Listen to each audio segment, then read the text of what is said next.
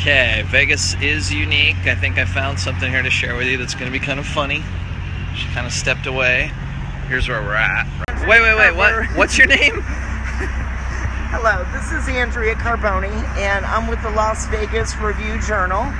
And Okay, so why are you guys giving away free newspapers? I don't get it. Don't you pay for the paper? well, it's promotional. They have a five-story press, and so I'm sure that they have extras. What, what do you mean a five-story press? Like the printing press is five stories tall? Five stories, I'm sure it is. Wow. Anybody, I Anybody used to work for a newspaper in Pensacola. anybody ever fall off the high five-story? They may have, but not that I know of. Gotcha. I, I was in the production end of it, so it's really cool to look up. I almost feel like going over there and stealing all her newspapers just to fuck with her. Look at this shit here. What the fuck is that? I've never even seen this fucking car before. Ah.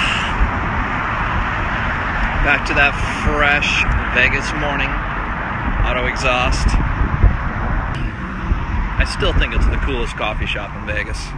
Got the chill music going again. Oh yeah, Madhouse Coffee.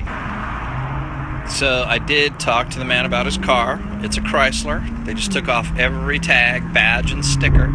007.